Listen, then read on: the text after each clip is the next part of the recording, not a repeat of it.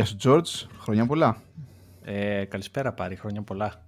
Τι γίνεται; Καλά, καλά. Ε, πώς πήγαν τα Χριστούγεννα, πώς περάσαμε; Τα Χριστούγεννα περνάνε αρκετά καλά και νομίζω έχω αρχίσει και συνηθίζω πια της εβδομάδας άδειας. την εβδομάδα, μάλλον τις μέρες άδειας. Ο καιρός μας μια μας κάνει εδώ πέρα χάρη, μια δεν μας κάνει. Σήμερα έχει 8 βαθμούς εδώ στο Λονδίνο και την κλασική έτσι, καταχνιά. Εντάξει, είναι κλασικός ο καιρός μας εδώ πέρα. Ε, Όντως, έχει. Κοίταξε, για, για Λονδίνο θα έλεγα ότι ο καιρός είναι πολύ normal. Ε, οπότε, εντάξει, μια χαρά. Ε, χαλαρά ήταν αυτές οι μέρες. Ναι, όντως, και εγώ ξεκουράστηκα. Κάναμε τα μαγειρέματά μας. Ε, έκανα ένα ωραίο αρνί στο φούρνο. Πολύ ωραίο. Ε, και εντάξει, πέρασε η μέρα χαλαρά. Λίγο διάβασμα, λίγο κλασικές ταινίες Χριστουγέννων πάρει, τα οποία δεν ξέρω αν είμαι πολύ κλεισέ, αλλά θα πω ότι σχεδόν κάθε χρόνο ε, εγώ βλέπω παραδοσιακά δύο ταινίες τα Χριστούγεννα έτσι, να με φέρουν στο κλίμα και βλέπω το Die Hard, το οποίο υπάρχει μεγάλη κουβέντα για το αν είναι ή δεν είναι χριστουγεννιάτικη ταινία και το Home Alone εντάξει πιστεύω όλοι βλέπουν το Home Alone. Ε, και τώρα και φέτος και εντάξει να σου πω ένιωσα πολύ καλά. Είσαι, είσαι κλασικός τύπος. Βλέπω και εγώ ταινίες. βασικά κατά τη διάρκεια των διακοπών αρχίζω σιγά σιγά ενώ λέω ότι ξέρεις τι θα πρέπει, δεν θα πρέπει να αλλάξω το, τη ροή του ύπνου μου γενικότερα γιατί προσπαθώ να τη βελτιώσω εδώ και πάρα πολλά χρόνια αλλά καθώς περνάνε οι μέρες με πιάνω όλο και πιο αργά να κοιμάμαι και στο τέλος άντε πάντα να βρίσκεις μια ταινία στο Netflix ή στο Amazon Prime για να, για να δεις και κάπως έτσι φτάνει η ώρα 12 μία και μετά ξυπνάμε το πρωί στις 10. Εντάξει, είναι, νομίζω ότι κάνει revert στο πρόγραμμα του φοιτητή. Νομίζω αυτό δεν περνάει. Και ειδικά όσο ακόμα δεν έχεις οικογένεια και παιδιά να σε ξυπνάνε, νομίζω είναι, είναι, είναι, είναι κλασικό. Ότι γυρνάς πάντα σε, σε μια φάση, ξυπνάς και κάτι 9-10. Ναι, κάποια στιγμή θα ήθελα να μιλήσουμε γενικότερα για τον ύπνο, γιατί είναι ένα πράγμα το οποίο τα τελευταία 5-6 χρόνια, βασικά από τότε που έγινα μετανάστης, δεν ξέρω αν συνδέεται αυτό, ε, το χάλασα αλλά ίσως ήταν διάφορα πράγματα και προσπαθώ απέλπιδα έτσι να τον, να τον φτιάξω, αλλά εντάξει, έχω κάνει κάποιο progress που λένε και εδώ οι Άγγλοι. Αυτό με τον ύπνο είναι πολύ ωραίο θέμα και δεν του είχα δώσει την πρέπουσα σημασία. Μέχρι που κάποια στιγμή πριν κάνα, περίπου ένα χρόνο πριν, νομίζω πέρυσι τα Χριστούγεννα, διάβασα ένα βιβλίο που λέγεται Why Do We Sleep, το οποίο είναι, είναι ένα πολύ ωραίο βιβλίο και το προτείνω σε όλους, θα βάλω στα notes κάτω ένα link για το Why Do We Sleep το οποίο περιγράφει αναλυτικά τόσο τη σημασία του ύπνου όσο και τις διαφορετικές φάσεις του ύπνου και ποια είναι η πραγματική τους αξία ε, όσο αφορά το μυαλό μας και γενικά είναι φανταστικό βιβλίο και τον πήρε τον ύπνο πιο στα σοβαρά και ένα θέμα το οποίο θέλω να το συζητήσουμε έτσι κι αλλιώς είναι το γεγονός ότι το είχα πει πριν από μερικά επεισόδια αγόρασα ένα καινούργιο ρολόι πάρει αγόρασα ένα Garmin ε, το Phoenix 6 που έλεγα. Ήρθε ο Άγιος Βασίλης λοιπόν λίγο πιο νωρίς για σένα. Αν και να σου πω, εδώ στην Αγγλία ο Άγιος Βασίλης έχει τα Χριστούγεννα και σε εμάς έχετε την Πρωτοχρονιά. Πάντα τον μπερδεύω. Ναι, και εγώ μπερδεύομαι λίγο να σου πω την αλήθεια. Γιατί στην Ελλάδα πάντοτε ας πούμε, ο Άγιος Βασίλης ερχόταν την Πρωτοχρονιά, αλλά νομίζω ε, στην Αγγλία έχει τα Χριστούγεννα. Και λογικό, εντάξει, τα logistics του Βασίλη, φαντάζεσαι. Πώς θα κάνει τόσα δώρα όλη την Ευρώπη, πάρει. Ναι, ναι, παίζει σε μεγαλύτερες αγορές πιο νωρίς και αφήνει τις μικρότερες αγορές ε, λίγο πιο μετά. Στιγνός καπιταλιστής και ο Βασίλης. Δεν περίμενα τίποτα καλύτερο. Λοιπόν, για, για πες για το ρολογάκι. Α, ναι, πρωτού, και... πεις, πρωτού πήγες για το ρολογάκι, να σου πω ότι κρατάω την υπόσχεσή μου και προσπαθώ να σύρω το, το κορμί μου στο, στο πάρκο και κάνω ό,τι μπορώ καημένος, σχεδόν κάθε μέρα, σχεδόν κάθε μέρα, εκεί με το Strava και να ευχαριστήσω όλους τους ευγενικούς ανθρώπους που με ακολουθούν και μου δίνουν κλαπ-κλαπ που έτσι, που έτσι σέρνουμε και σένα. Έτσι. Ε, κούντος, ε, πάρει κούντος, να, λέμε, να, να, τα λέμε σωστά όπως είναι. Να τη λίγο των ε, τέτοιων, ναι, των, ε, των ανθρώπων που τρέχουν. Λοιπόν, για, για πες για το ρολογάκι, συγγνώμη για την παρένθεση. Ναι, όχι παρακαλώ. Ε, κοίταξε, όπως ε, προ, προείπα σε προηγούμενο επεισόδιο, ε, κοίταγα εδώ και κάποιο καιρό το Phoenix 6 ε, Pro, Phoenix 6 Pro νομίζω λέγεται. Ναι. Ποιας εταιρείας; Ε, Garmin. Ε, συμβαίνει το εξής με την Garmin το όποτε πας να τρέξεις σε κάποιο αγώνα ή οτιδήποτε, οι πάντες φοράνε Garmin, έτσι. Ε, αυτή είναι η πραγματικότητα. Ε, και το βλέπεις. Μέχρι τώρα εγώ έτρεχα, έτρεχα με το Apple Watch, το οποίο να πω το εξής. Είναι φανταστικό όταν ξεκινάς το Apple Watch. Δηλαδή δεν θεωρώ ότι κάποιος χρειάζεται κάτι τρομερά παραπάνω. Απλά αυτό που συμβαίνει από ένα σημείο και μετά, το Apple Watch έχει κάποια μειονεκτήματα. Για παράδειγμα, το πρώτο είναι, το ξαναείπα, όταν υδρώσεις ή όταν μου σκέψεις, ε, το touchscreen δεν λειτουργεί. Πρέπει να σταματήσεις, να κάνεις μια περιστροφή αυτό το, το crown το οποίο έχει να κάνει κάτι ήχους και να καθαρίσει το ρολόι εσωτερικά για να ξαναπατηθεί η οθόνη. Το οποίο όταν τρέχεις αυτό είναι inconvenient. Και το άλλο που συμβαίνει είναι ότι όταν καμιά φορά το φοράς στο ρολόι και φοράς από πάνω ένα μπουφάν, accidentally ας πούμε θα πατηθεί το κουμπί και μπορεί να σταματήσει και έχουν υπάρξει πολλές φορές που έχω χάσει ξέρω εγώ 5 χιλιόμετρα τρέξιμο Ρε, το οποίο πάρει, καταλαβαίνεις τώρα τι πρόβλημα είναι αυτό. Ναι όχι το καταλαβαίνω. Ε, αυτό το gamification του, τρε, του, του τρεξίματος αν μπορώ να το πω έτσι νομίζω ότι ήταν μια μεγάλη εφεύρεση γενικότερα που ήρθε στη ζωή μας εδώ και πάρα πολλά χρόνια. Αλλά για το δεύτερο που λες δεν ξέρω ψήλο διαφωνώ εμένα δεν μου έχει τύχει αυτό το accidental που λες με το μπουφάνι Μήπως είσαι λίγο υπερβολικός; Ε, μπορεί, αλλά μπορεί επίσης και το μπουφάν το οποίο είχα να επειδή ήταν λίγο χαλαρό και έκανε διπλώματα στα μανίκια να κουμπάει το ρολόι μου γι' αυτό. δεν έχει σημασία ε, και δεν, να μην τα ρίξω μόνο εκεί. Επίσης μου αρέσει η τεχνολογία. Δεν θα λέω ψέματα. Η αλήθεια είναι ότι αν συγκρίνεις το Garmin που φοράω αυτή τη στιγμή με το Apple Watch, τα data points που προσφέρει το Garmin είναι απίστευτα και θα το συνδέσω, το πρώτο πράγμα που θα πω θα το συνδέσω με τον ύπνο. Αλλά πριν πάω στον ύπνο να πω το εξής το Apple Watch, εγώ είχα το Apple Watch το 3. Το φόρτιζα σχεδόν κάθε μέρα, δηλαδή το βράδυ που πάω για ύπνο το φορτίζω. Ε, το Garmin έχει battery life δύο εβδομάδες. Δηλαδή ναι, το ρολόι είναι φοβερό έτσι. Δηλαδή και τίποτα άλλο να μην έλεγα, έχει battery life δύο εβδομάδες. Δεν υπάρχει αυτό το πράγμα. Εγώ έχω το 4 το οποίο ναι σχεδόν βγάζεται βγάζει μέρα και ιδιαίτερα αν ας πούμε είναι καμία μέρα που είμαι glorious και very active και βγαίνω και εγώ να σας μοιάσω ε, κρατάει αρκετά λιγότερο. Ε, ναι, ναι. Δεν ξέρω, νομίζω ότι με τις επόμενες εκδόσεις το βελτίωσαν αρκετά. Γενικά πιστεύω ότι είναι μια συσκευή που θα βελτιωθεί κι άλλο. Ε, και, και, γίνεται, και θα, θα, θα αποκτήσει όλο και περισσότερο σημασία, ε, μάλλον σημασία, θα γίνει όλο και πιο όρημη. Ε, ίσως δεν είναι ακόμα εκεί. Ναι, σίγουρα, σίγουρα. σίγουρα δεν είναι runners, runners τώρα, ξέρω εγώ, δεν είναι για τύπους σαν και εσένα, για, για, το, για τη συγκεκριμένο activity το δέχομαι. Ε, κοίταξε, και ξαναλέω ότι για τα βασικά είναι τέλειο. Απλά το πρόβλημά του είναι ότι όταν θες να πας πέρα από τα βασικά, εκεί πέρα θες κάτι πιο εξειδικευμένο και το Garmin είναι μια πάρα πολύ καλή επιλογή. Να, να κάνω μια παρένθεση για το Apple Watch. Εγώ ναι. είμαι στις παρένθεσεις σήμερα, μάλλον έχω ξυπνήσει αργά, George. Ε, για όσους έχουν Apple Watch, να πω ότι αν, αν θέλετε να κάνετε μια μικρή αγορά, δώστε 10, 5-10 ευρώ και πάρτε ένα πλαστικό ε, case που λένε, ας πούμε, προστατευτικό, το καλοκαίρι μου πέσε κάτω από το κλασικό, μου, μου πέσε μάλλον το είχα βάλει σε ένα, στο πάνω στο κλασικό ε, σώμα στις πολυκατοικίες ας πούμε θέρμανσης έπεσε κάτω στο μαρμάρινο δάπεδο και έγινε, έγινε κομμάτια ας πούμε η οθόνη και πόσο σχεδόν κόστησε 200 λίρες και για να αλλάχτεί Ενώ με... πάρει, εγώ διαφωνώ τώρα πάντως. Να, έχουμε μέρα διαφωνία σήμερα. Εγώ για παράδειγμα Βέβαια, διαφωνώ, αλλά δεν έχεις δίκιο. Αλλά δεν, δεν μου αρέσουν εμένα ρε, αυτές οι, οι προστατευτικές θήκες στην οθόνη. Νομίζω χάνει τη μαγεία του. Ρε φίλε, έχεις απόλυτο δίκιο. Έχεις απόλυτο δίκιο. Αλλά να σου πω ότι από τη στιγμή που έβαλα αυτό το πλαστικό, το οποίο εντάξει δεν φαίνεται και σούπερ ωραίο, αλλά δεν είναι και τίποτα τρομερό. Δύο-τρεις φορές ακόμα μου έχει πέσει από κάποιο πάγκο ή από κάποιο γραφείο σε, σε, ξέρεις, σε δάπεδο που δεν έχει μοκέτα ή οτιδήποτε και σίγουρα θα έχει σπάσει ξανά. Και είναι πολύ ευαίσθητο. Και γνωρίζω και άλλους ανθρώπους οι οποίοι το έχουν πάθει. Και προφανέστατα τσούζει πάρα πολύ αυτά τα 200-250 λιριά που σου ζητάνε για να σου αλλάξουν επί σχεδόν όλο το ρολόι.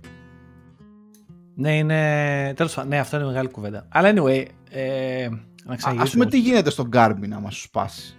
Ρωτάω. Ε, τώρα, τι, τι, τι, τι, να σου πω τώρα. Σε δύσκολη θέση. Πάμε. Με θέση σε δύσκολη θέση, γιατί δεν το ξέρω αυτό. Και έχουν και αυτά gorilla screen και τα λοιπά. Είναι δύσκολο να σπάσουν. Δεν είναι εύκολο. Νομίζω ότι έκατσε καντεμιά εσένα που σου έπεσε σε μαρμάρινο δάπεδο και είναι τελείως σκληρό. Αν ήταν ξέρω, ξύλινο, φαντάζομαι δεν θα έχει το ίδιο πρόβλημα.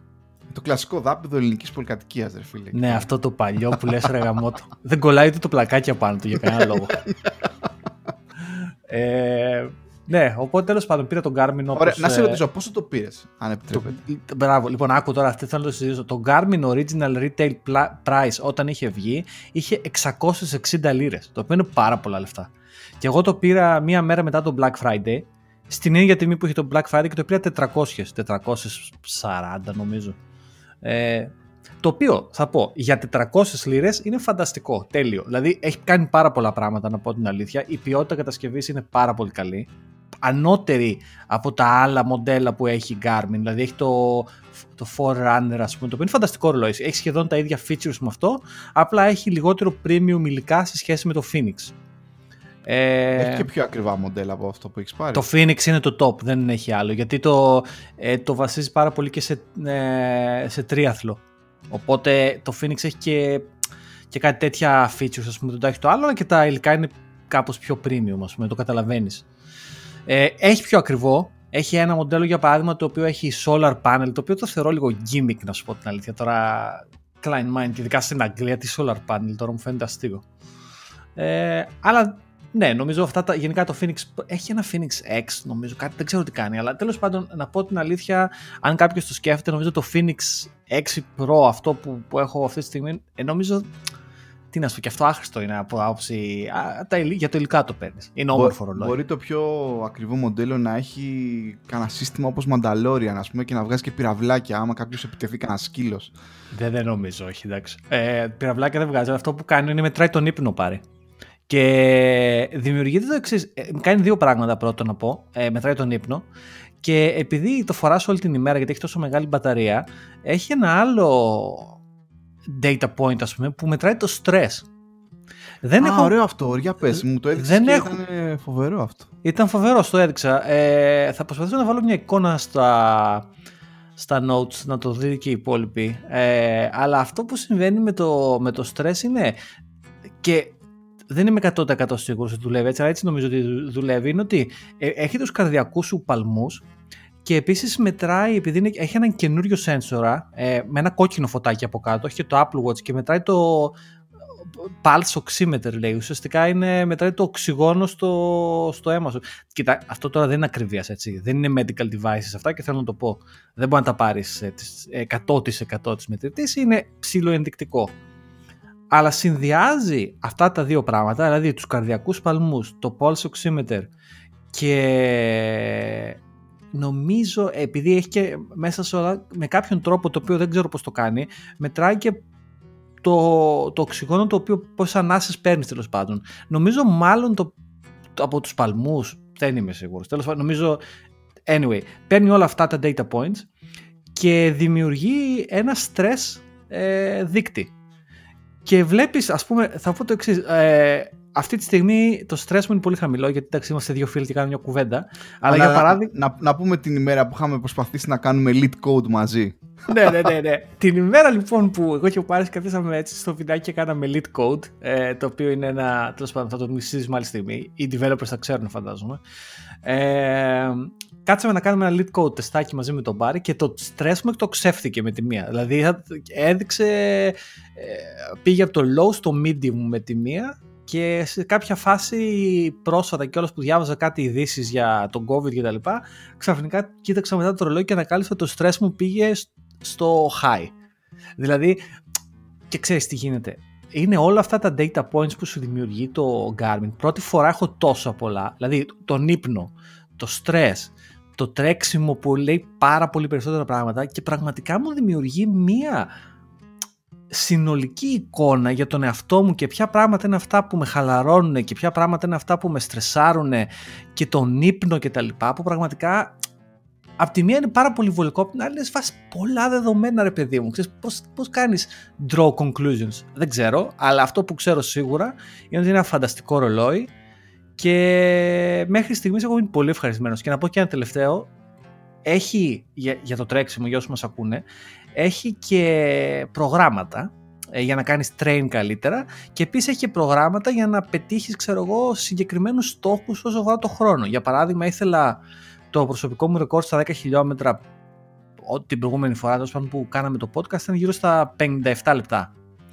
και έβαλα target με το Garmin να το σπάσω περίπου ένα λεπτό. Και όχι απλά το έσπασα για ένα λεπτό, το έσπασα για δύο λεπτά και το πήγα στο 55 σχεδόν το ρεκόρ μου. Το οποίο δύο λεπτά για τα 10 χιλιόμετρα είναι αρκετό, δεν είναι λίγο. Και όχι μόνο αυτό, δηλαδή πιστεύω ότι μπορώ να το ρίξω κι άλλο. Αλλά επειδή μέχρι τώρα απλά έτρεχα και δεν είχα κάποιο, κάποιο δείκτη, κάτι να, με, να μου λέει που βρίσκομαι σε σχέση με κάποιο, με κάποιο target, ε, δεν, δεν έτρεχα όσο θα μπορούσα. Ενώ τώρα με τον Garmin είναι λίγο ψυχαναγκασμός. Σου λέει το Garmin πας αργά. Ή ξέρω πας γρήγορα. Εσύ χρησιμοποιείς χρόνια την υπηρεσία το Strava. Το ξανα, ε, έκανα και εγώ ξανά λογαριασμό, είπα να το χρησιμοποιήσω. Άλλη αυτή η συζήτηση γενικότερα για τους ε, long time runners. Σε ποια υπηρεσία γενικά θα λογκάρεις τα χιλιόμετρά σου, ίσως το συζητήσουμε κάποια άλλη στιγμή.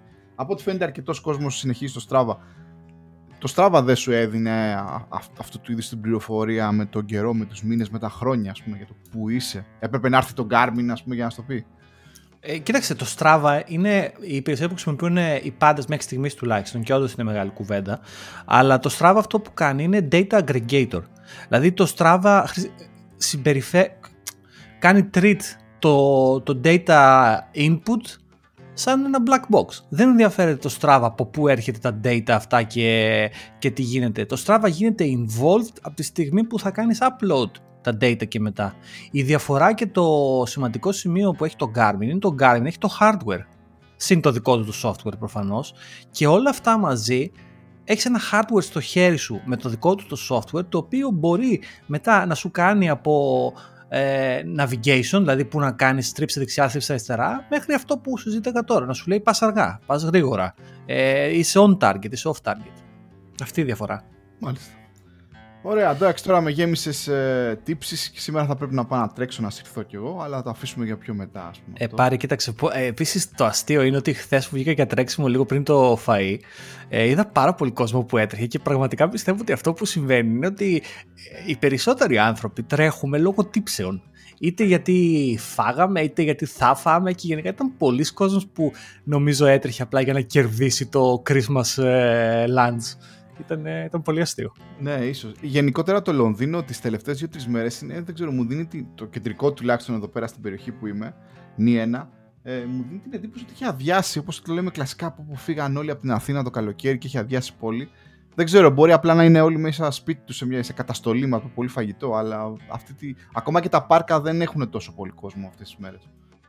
Είναι, είναι νομίζω ένα συνοθήλευμα πραγμάτων. Αφενός ε, το Λονδίνο μπήκε σε αυτό το Tier 4 πολύ νωρίτερα και όπως δεν ξέρω, μάλλον θα είδατε και στις ειδήσεις, πλακώσανε πολλοί κόσμος σε όλους τους ε, σταθμούς των τρένων και φύγανε άρον-άρον να πάνε. Δεν ξέρω πού πήγανε. Και είναι και αυτό το καινούργιο στέλεχος του ιού που ψιλοτρώμαξε τους ανθρώπους και έχουν ψηλοκλειστεί μέσα και έγινε και γιορτές. Γενικά το Λονδίνο αυτές τις μέρες είναι πολύ όπως και όλες οι μεγάλες πόλεις, φαντάζομαι. Ωραία, ωραία. Ε, Μιας και είπες Λονδίνο, κάποια στιγμή θα πρέπει να συζητήσουμε ίσως ε, με κάποιον ή με κάποιους έτσι λίγο πιο ειδικούς για την ε, συμφωνία που έχουμε πια περί, περί Brexit. Ε, εντάξει, δεν είμαστε πολιτικοί αναλυτές, ούτε έχουμε έτσι πολλά να πούμε. Νομίζω ότι γενικότερα ήταν θετικό που κάνανε μια συμφωνία, μιας και επηρεάζει τις ζωές όλων αυτών που έχουν έρθει σε αυτή τη χώρα. Αν και εσύ, George, έχεις διαβατήριο ή δεν έχεις ακόμα διαβατήριο; Ε, η πλάκα είναι, δεν έχω. Ενώ είμαι, είμαι 12 χρόνια σχεδόν στην Αγγλία, αλλά δεν έχω διαβατήριο. Γιατί όποτε μπήκα στη διαδικασία να κάτσω να, να κάνω τέλος πάντων τη διαδικασία για το διαβατήριο, το, το πρώτο πράγμα που ήμουν σε φάση, Όχι, αδερφέ, τώρα δεν υπάρχει περίπτωση, είναι το γεγονός ότι πρέπει να μαζέψεις αποδεικτικά στοιχεία για να τους δείξεις ότι τα τελευταία 5 χρόνια ήσουν περισσότερο από 60, ε, δεν, δεν ήσουν περισσότερο από 60 μέρες εκτός της χώρας. Το οποίο στη θεωρία είναι απλό. Απλά μαζεύεις τα εισιτήρια τα αεροπορικά στα οποία πέταξες και δεν πέταξες και τα κάνεις ένα φάκελο. Αλλά τώρα ψάξε βρες μέσα σε 10 email, ε, πού είναι αυτά τα πράγματα και κάντα ένα φάκελο και οργάνωσέ τα, πραγματικά είναι, μου ακούγεται σαν task πολύ, πολύ δύσκολο. Και δεν ένας, το ένας φίλος και γνωστός μου είπε ότι υπάρχει πια υπηρεσία κάπου όπου ε, κάνεις μια αίτηση και νομίζω σου δίνουν αυτά τα δεδομένα. Δεν ξέρω αν είναι από το border control ή οτιδήποτε, γιατί επί της ουσίας κάθε φορά που περνάς και σκανάρεις το διαβατήριό σου, έχει γίνει λίγο πιο εύκολο, αλλά τώρα όταν φτάσουμε αυτή τη στιγμή μάλλον θα το, θα το βάλουμε αυτό το link, θα το βρω. Επίσης για τους ανθρώπους που σκέφτονται να έρθουν Αγγλία, ε, ακούγεται αποθαρρυντικό ε, για δουλειές, αλλά θα έλεγα να μην αποθαρρύνονται. Δηλαδή ακόμα, ακόμα δεν νομίζω ότι υπάρχει μεγάλο τεράστιο πρόβλημα. Δεν ξέρω τι θα γίνει στα επόμενα χρόνια να πω την αλήθεια. Αυτή τη στιγμή δεν θα έλεγα ότι υπάρχει τεράστιο πρόβλημα. Δηλαδή θα μπορούσε κάποιος να έρθει. Απλά αυτό που θεωρώ είναι ότι μάλλον. Έχουν αλλάξει πάντως, Γιώργο. Ναι, έχουν αλλάξει σίγουρα. Δηλαδή, δεν είναι όπως ήταν όταν ήρθαμε εμείς σίγουρα. Δεν, δεν ξέρουμε καταρχήν πώς θα εξελιχθεί αυτό γιατί από τη στιγμή ανακοίνωσαν κάτι τώρα σε ό,τι έχει να κάνει με, τη, με, με το σύστημα της Visa. Ε, πρέπει να έχεις Visa ουσιαστικά για να έρθεις να δουλέψεις, την οποία εντάξει είναι πολύ μικρά τα ποσά, δεν είναι αντίστοιχα από ό,τι βλέπω ε, με αυτά της Αμερικής ας πούμε των Ηνωμένων Πολιτειών. Ε, αλλά δεν ξέρουμε πώς θα εξελιχθεί και δεν ξέρουμε αν θα εξελιχθεί και αρνητικά ακόμα και για εμάς ε, που δεν έχουμε διαβατήριο οπότε George είσαι εκεί σε αυτό το καζάνι αυτή τη στιγμή. Εκτός ναι, αν ναι. κάνεις τη ρελάνς τώρα και αλλάξεις. Ε, πολλή συζήτηση έχει γίνει, ε, γίνεται. Το μόνο που έτσι λίγο εγώ κράτησα από αυτά που κατάλαβα και ίσως ε, επηρεάσει εμάς που δουλεύουμε εδώ πέρα στην αγορά ε, αλλά μπορεί και όχι, μπορεί και στο αντίθετο είναι το γεγονός ότι ε, δεν μπορούν πια χρηματοπιστωτικά ιδρύματα τα οποία έχουν την έδρα τους στο Λονδίνο να χρησιμοποιήσουν αυτό το λεγόμενο finance passporting, ουσιαστικά να προσφέρουν υπηρεσίες αυτόματα στην, στα, σε χώρες της Ευρωπαϊκής Ένωσης χωρίς πριν να μπουν σε μια διαδικασία που πρέπει να πάρουν άδεια από κάθε χώρα για να πουλήσουν τα services τους. Και ξέρουμε ότι το Λονδίνο γενικότερα είναι μια πόλη και γενικότερα η Αγγλία όπου πολλά γίνεται αρκετή έρευνα και innovation σε ό,τι έχει να κάνει με χρηματοπιστωτικά προϊόντα και γενικότερα services και, και πολλοί από εμάς δουλεύουμε σε τέτοια έτσι αυτή τη στιγμή, κακά τα ψέματα. Είτε αυτό είναι μια bank, είτε είναι μια startup, είτε είναι μια τράπεζα, είναι οτιδήποτε. Οπότε αναμένω να δω πώς αυτό θα επηρεάσει ή όχι ξέρω εγώ, την αγορά εργασίας στην πληροφορική. Σε πρώτη ανάγνωση αυτό που λες ακούγεται σαν να κάνανε throw under the bus ας πούμε το City of London. Ε, δηλαδή η συμφωνία που έγινε μεταξύ Βρετανίας και Ευρώπης είναι ακριβώς το που είπες. Δεν υπάρχει κάποια κουβέντα για το City αλλά η διαφορά εδώ πέρα ποια είναι στην πραγματικότητα το City ε, εγώ μου αρέσει να το παρομοιάζω σαν μια, σαν μια κατσαρίδα. Το City δεν θα πεθάνει ποτέ γιατί έτσι είναι κάποια πράγματα. Ε, αλλά αυτό που έχει συμβεί εδώ και πάρα πολλά χρόνια σε αυτό το transition period, το μόνο πραγματικά industry το οποίο δούλεψε για ένα successful transition είναι το City. Και αυτό που έγινε, μεγάλα χρηματοπιστωτικά ιδρύματα αλλά και άλλες startup. Για παράδειγμα, μία από τις εταιρείες που δούλευα στο παρελθόν μετέφερε τα, τα κεντρικά τους από το Λονδίνο στην, στο Βέλγιο με αποτέλεσμα και μετέφερε όλους τους πελάτες από το Λονδίνο στο Βέλγιο. Αυτό ήταν μια κίνηση η οποία η εταιρεία την έκανε μέσα σε ένα διάστημα 4 με 5 μηνών. Τόσο τους πήρε. Ε, με αποτέλεσμα ποιο, αυτή η εταιρεία, για παράδειγμα, αυτή τη στιγμή θα δουλεύει seamless. Δεν άλλαξε τίποτα για αυτούς, παρόλο που δεν υπάρχει το passporting, γιατί με το, με το γύρισμα ενός διακόπτη, αν μπορούμε να το πούμε έτσι, ξαφνικά όλοι οι πελάτες τους είναι στο, σε ευρωπαϊκό έδαφος. Άρα δεν υπάρχει νόημα. Και το ίδιο έχει συμβεί και με τράπεζες οι οποίοι κάνουν τα trading. Για παράδειγμα, ας πούμε, πολλά trading desks έχουν μεταφερθεί από τράπεζες στο UK, στην Γερμανία και στη Γαλλία αλλά το πολύ προσωπικό ακόμα βρίσκεται στην Αγγλία. Δεν έχει αλλάξει. Δηλαδή οι τράπεζες και τα μεγάλα χρηματοπιστωτικά ιδρύματα έχουν transition period ε, σκηνικά. Αυτό όμως που θεωρώ ότι θα γίνει μακροπρόθεσμα, ίσως, είναι ότι καινούριε δουλειές δεν θα γίνονται ad στην αγορά της Αγγλίας με τον ίδιο ρυθμό που γινόταν παλιά. Και εκεί νομίζω θα φανεί η διαφορά. Τώρα δεν θεωρώ ότι το City θα έχει κάποια σημαντική διαφορά. Σε πέντε χρόνια σε 3 χρόνια, σε 10 χρόνια. Εκεί πιστεύω θα δούμε λιγότερες δουλειές στο Λονδίνο και περισσότερες δουλειές στη Φραγκφούρτη, στο Παρίσι. Νομίζω κάπου εκεί θα πάνε τα χρηματοπιστωτικά. Ίσως, ίσως Ελβετία, δεν είμαι σίγουρος. Το πιστεύω και εγώ αυτό και θα εξελιχθεί κιόλας με το τι θα, τι θα, τι θα κάνουν για να. Τι θα, μάλλον τι θα προσπαθήσουν να κάνουν για να γίνει offset όλη αυτή η τάση. Είτε να δημιουργήσουν νέες αγορές, είτε να αρχίσουν να πουλάνε τα services τους ε, αλλού κάποιες κακές γλώσσες λένε ότι το City θα γίνει ένας, ένα ένας glorified ας πούμε φορολογικός παράδεισος για μαύρο χρήμα. Παιδιά δεν το είπαμε εμείς, εντάξει, δύο τύποι μας μιλάμε, εντάξει, μας βάλετε φυλακή. Ε, κάποιοι λένε ότι ήδη ήταν έτσι κι αλλιώς, γι' αυτό και δεν ε, θέλανε ας πούμε, την επίβλεψη από την Ευρωπαϊκή Ένωση και όλα αυτά. Ε, ως ένα ε, βαθμό ήταν πάρει, αυτή είναι η αλήθεια. Ως ναι, ένα βαθμό αυτό. γινόταν. Εμείς, εμείς βέβαια είμαστε δύο, έτσι, ε, δύο απλοί άνθρωποι οι οποίοι δουλεύουν σε αυτή την αγορά, αρκετά ευχαριστημένοι σε ένα μεγάλο βαθμό. Σίγουρα θα, θα νιώσουμε τα κύματα αυτών των αλλαγών. Θα τα νιώσουμε είτε στο, στις επιλογές που έχουμε για δουλειές, είτε στους μισθούς ή οτιδήποτε. Είναι ακόμα πολύ νωρίς, αλλά συμφωνώ, μαζί, συμφωνώ και διαφωνώ μαζί σου. Έχει αρχίσει και γίνεται, έγινε λίγο από την 1η Ιανουαρίου γίνεται λίγο πιο δύσκολο να πεις ότι ωραία τώρα παίρνω τη βαλίτσα μου και έρχομαι και είμαι μετανάστης expat ας πούμε στην Αγγλία. είναι μια λίγο διαφορετική διαδικασία. Μπορεί να ξεφτυλιστεί το όλο θέμα και να μην το κοιτάνε καν ή οτιδήποτε, αλλά όσο να είναι μπαίνει σε δεύτερη σκέψη.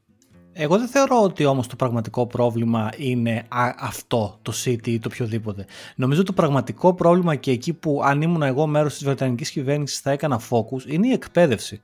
Και ε, από εκεί ξεκινάνε όλα και βλέπω τον εαυτό μου και τον εαυτό σου. Είμαστε και δύο οι άνθρωποι που έχουμε σπουδάσει στην Αγγλία. Έχει σπουδάσει πολύ περισσότερο από μένα. Έκανες και το προπτυχιακό εδώ, έτσι. Ενώ εγώ έχω κάνει μόνο το μεταπτυχιακό μου εδώ πέρα. Αλλά αυτό συμβαίνει και με όσους Έλληνες ξέρω που είναι εδώ πέρα, οι περισσότεροι τουλάχιστον, ότι ήρθαν στην Αγγλία, κάνανε κάποιες σπουδές και τελικά με τον ένα ή τον άλλον τρόπο μείνανε. Αλλά πώς έγινε αυτό, εγώ για παράδειγμα, όταν ήρθα για μεταπτυχιακό, τα δίδακτα του μεταπτυχιακού μου ήταν 3 χιλιάρικα, τα οποία πήρα ένα δάνειο, τέλος πάντων, τα ξόφλησα, το έκανα. Ε, αυτή τη στιγμή ε, οι Ευρωπαίοι πολίτες, Έλληνες, ε, οτιδήποτε ε, θα πρέπει να πληρώνουν δίδακτρα τα οποία είναι ίδια με αυτά που πληρώνουν άνθρωποι που είναι εκτός Ευρώπης, δηλαδή Κίνα, Ιαπωνία, ξέρω, Ινδία, οτιδήποτε. Με αποτέλεσμα ένα προπτυχιακό αυτή τη στιγμή θα κοστίσει σε ένα παιδί ε, 18 χρονών πες που θα έρθει είναι 9.000 λίρες τον χρόνο. Για τρία χρόνια που είναι αυτό, συν τα έξοδα της εστίας, συν το ένα, συν το άλλο, μιλάμε για ένα κόστος το οποίο θα είναι σχεδόν 50 χιλιάρικα αφού έχεις τελειώσει. Και αυτό πρέπει να το δεις σαν μια επένδυση. Και αυτό που πιστεύω ότι θα γίνει είναι α, πολλοί άνθρωποι δεν θα έχουν αυτά τα λεφτά και Β, δεν αξίζει τον κόπο. Γιατί να έρθεις στην Αγγλία και να μην πας στη Σουηδία ή να μην πας στη Γερμανία ή να μην πας στην Ολλανδία που είναι πολύ πιο εύκολα και πολύ πιο οικονομικά. Και εκεί νομίζω είναι το πραγματικό sticking point στην όλη φάση και γιατί πιστεύω ότι θα, με, το, με τα χρόνια θα έχουν λιγότεροι Ευρωπαίοι στην Αγγλία. Πραγματικά και δεν, ξέρω τι έχουν στο μυαλό τους και πώς κατάφεραν να, το, να, να έρθουν σε αυτή την κατάσταση ας πούμε Είμαι και εγώ προϊόν του αγγλικού πανεπιστημιακού συστήματος. Το θυμάμαι το 99 που ήρθα ε, να σπουδάσω. Πραγματικά τα δίδακτρα ήταν, ήταν, ήμασταν στο λεγόμενο EU Scheme. Ουσιαστικά τα δίδακτρα έπαιρνε το αγγλικό κράτος κάτι σαν μια επιχορήγηση για κάθε Ευρωπαίο πολίτη που ερχόταν να, να σπουδάσει και ανάλογα μετά με τη φορολογική δήλωση του πατέρα σου, μπορεί να έδινες και ένα πολύ μικρό ποσοστό, δηλαδή 300 λίρες, 500 λίρες ή οτιδήποτε. Ε, δεν καταλαβαίνω τι έχουν σκοπό να κάνουν, εκτός και αν έχουν... Ε, ξέρεις, από το 99 υπήρχαν τότε, υπήρχε αρκετά μεγάλο πουλ από μαθητές, από ανθρώπους που θέλουν να σπουδάσουν εκτός Ευρωπαϊκής Ένωσης και τότε θυμάμαι λέγανε ότι είχαν και ένα σύστημα που δίναν προτεραιότητα επειδή ήταν μέλος της Ευρωπαϊκής Ένωσης σε Ευρωπαίους πολίτες και μετά όσες, ε, όσα ελεύθερα σλότ υπήρχαν ερχόντουσαν άνθρωποι από άλλες χώρες. Ε, δεν ξέρω ποιο είναι το, πραγματικά ποιο είναι το πλάνο τους γι' αυτό γιατί ουσιαστικά για τον ξέρω εγώ, μέσο Έλληνα ας πούμε που η, η αγγλική αγορά, τα αγγλικά πανεπιστήμια ήταν μια διέξοδος έτσι όπως ήταν για μένα ας πούμε. Ε, τώρα πια αυτό γίνεται απρόσιτο. Εντελώς. Αυτά τα λεφτά δεν, δεν, δεν υπάρχουν. Απλά δεν μπορείς να τα, να, τα, να τα δώσεις. Και θυμάμαι πάντα συνομιλίες με συμφοιτητές Κινέζους, όποτε μπορούσαμε βέβαια να συνεννοηθούμε με τα άπτε στα αγγλικά τους. ε, και λέγανε πόσο τυχερός είσαι, ρε φίλε. Εμείς πληρώνουμε ξέρω εγώ, πάρα πολλά λεφτά. Και τα παλιότερα χρόνια ήταν οι πιο privileged. Τώρα νομίζω που στην Κίνα υπάρχει και μια μεσαία τάξη, αρχίζει και γίνεται υπάρχει και μεγαλύτερος αριθμός ανθρώπων που μπορούν να δώσουν αυτά τα λεφτά. Αλλά τότε το 99 θυμάμαι ήταν πραγματικά. Είχαν λεφτά οι δικοί τους και τα πλήρωναν για να έρθουν έστω και σε μέτρια αγγλικά πανεπιστήμια.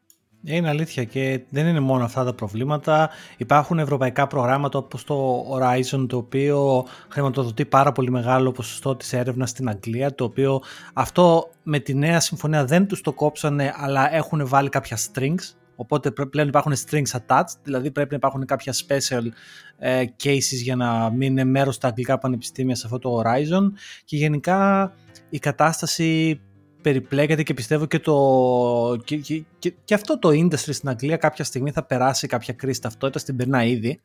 Αλλά το σημαντικό για, για κάποιον Έλληνα είναι ότι δεν ξέρω, αν εγώ έλεγα στην ξαδερφή μου τη μικρή που είναι τώρα στο τρίτο έτος ε, για μεταπτυχιακό που θα πάει, θα της πρότεινα μάλλον να πάει στη Σουηδία, ξέρω εγώ. Ε, αυτή θα ήταν η πρώτη μου σκέψη. Και πιστεύω ότι αυτές οι χώρες θα δουν το μεγαλύτερο κέρδος. Δηλαδή η Σουηδία, η Ολλανδία, η Γερμανία θα δουν τα μεγαλύτερα. Το δύσκολο με τη Γερμανία είναι η γλώσσα. Ε, οι Γερμανοί κάπως πρέπει να πάρουν απόφαση ότι ίσως ένα αγγλικό ε, πρόγραμμα σπουδών θα ήταν πιο attractive και πιστεύω ότι αρκετές ευρωπαϊκές χώρες θα έρθουν σε αυτό το, σε αυτό το realization τελικά. Έχουν Άρα, πάντων, μεγάλο θέμα. Από τα λίγα που ξέρω έχουν και στη Γερμανία κάποια πολύ δυνατά μεταπτυχιακά τα οποία είναι αγγλόφωνα.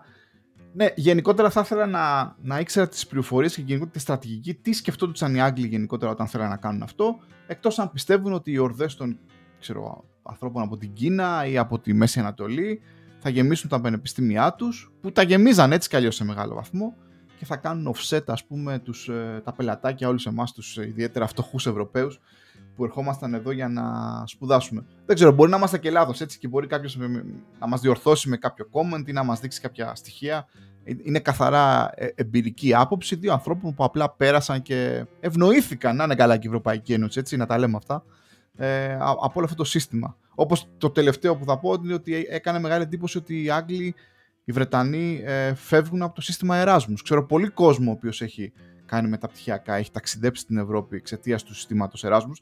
Εγώ δεν, δεν, το ξέρω, αλλά γενικότερα πολλοί μιλάνε για μια πολύ κακή επιλογή που αυτοί επέλεξαν να μην είναι πια. Λένε ότι θα φτιάξουν ένα καινούργιο σύστημα, θα συμπεριλάβει τις ευρωπαϊκές χώρες, αλλά θα, θα συμπεριλάβει και άλλες χώρες. Θα δούμε. Μπορεί όλα αυτά τελικά να αλλάξουν και σε μερικά χρόνια. Είτε να κάνουν πίσω όλοι αυτοί, είτε να κάνουν μπροστά, είτε να είναι. Θα δούμε. Ναι, είναι, είναι άγνωστο τι μέλη γενέστε και ό,τι και να πεις μετά είναι υποθέσεις. Αλλά θα ήθελα να το αλλάξουμε το θέμα πάρει, γιατί αυτό είναι ένας, ε, είναι ένα can of worms που λένε εδώ πέρα. Αυτός όσο το συζητάς είναι δύσκολο το θέμα.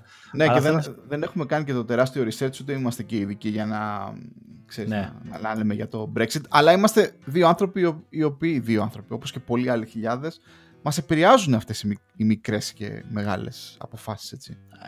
Ε, πάρα πολύ μας επηρεάζουν. Ε, και επηρεάζουν και τους πάντες, δεν το συζητάω. Αλλά θα, θα, το αλλάξω το θέμα και θα το πάω πάλι στο φαΐ πάρει, γιατί ξέρεις ότι το φαΐ είναι αυτό το αγαπημένο μου θέμα γενικότερα. Είναι το αγαπημένο σου θέμα, ρε George, τρως και δεν παχαίνεις να πούμε. Και εμένα είναι το αγαπημένο μου θέμα, αλλά δυστυχώς πάντα με τύψεις. Πάμε. Ε, ε, πάντα με τύψεις, αλλά και με τρέξιμο, είπαμε. Το τρέξιμο είναι το σημαντικό. Α, ε, πάρει όμως αυτές τις ημέρες. Δεν ήταν μόνο ημέρες μαγειρέματος. Πήρα και delivery αρκετό.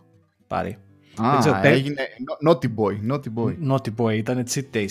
Κάνεις κάνει delivery. Θα ήταν ψέμα να πω ότι δεν κάνουμε, αλλά προσπαθούμε όχι τόσο πολύ όσο ας πούμε τα πρώτα χρόνια που είχαμε έρθει εδώ και το ανακαλύψαμε. ναι. Να πω ότι κάποια στιγμή πότε να ήταν αυτό, γύρω στο 2012, 2013, 14 ίσως, δεν υπήρχε στην Αγγλία τόσο πολύ έννοια του delivery, έτσι. Δηλαδή υπήρχαν κάποιες υπηρεσίες και δεν ήταν καν σε εμβριακό στάδιο, δηλαδή υπήρχε το Just Eat, το οποίο ήταν πολύ αστείο, δεν είχε καθόλου καλά εστιατόρια στην πλατφόρμα του και ήταν πολύ περιορισμένες οι περιοχές τις οποίες εξυπηρετούσε και η διαφορά πια είναι στην Ελλάδα, ούτε ξέρω από πότε υπάρχει η λογική του delivery, από το 80 ίσως, από το 70, ούτε ξέρω πότε έγινε αυτό, αλλά στην Ελλάδα γενικά όσο εγώ θυμάμαι τον εαυτό μου πάντοτε υπήρχε delivery. Δηλαδή το μαγαζί είχε delivery. Πολύ ωραίο. Ε, Εντάξει, έγινε και στην Ελλάδα μια έκρηξη κάποια στιγμή. Νομίζω από τα καλά χρόνια του Πασόκ και μετά. τότε που υπήρχαν και λεφτά. Δηλαδή ε, ε, έγινε στάτους πια ότι ακόμα και ένα σουλατζίδικο και πιτσαρία θα έχει το, το, το ε, ναι. το εστιατόριο είχε. Δεν θυμάμαι τη δεκαετία του 80 αρχές παιδάκι να υπήρχε το delivery τόσο, αλλά καθώς περνούσαν τα χρόνια μέσα στο 80-90 ο Deliverás με το παπάκι έγινε πια ναι, ναι. μια φιγούρα που ήξερες. Εδώ το 99 που ήρθα για πρώτη φορά και σπούδασα, νομίζω ότι η Ελλάδα ήταν πολύ πιο μπροστά στο, στη φάση delivery από την Αγγλία. 100%. θυμάμαι ότι είχαν πολλά ας πούμε Ινδικά και Κινέζικα εστιατόρια. Είχαν αυτό το σύστημα, αλλά ήταν αυτή η διαδικασία να πάρεις το τηλέφωνο, να έρθει, αν δεν σε βρει κτλ. Εξελίχθηκε και εδώ το σύστημα, απλά μετά επειδή εδώ είναι πολύ μεγαλύτερη αγορά, νομίζω οι ηλεκτρονικές υπηρεσίες κάποια στιγμή έκαναν takeover, έτσι. 100% και αυτό ήταν το εκεί που ήθελα να καταλήξω. Ήταν το 2015 και μετά 2016 δεν τα θυμάμαι ακριβώς οπότε κρατήστε τα με ένα ερωτηματικό τα timelines. Ε, αρχίσαν και εμφανιζόντουσαν οι υπηρεσίες σαν τον Deliveroo Ωραία.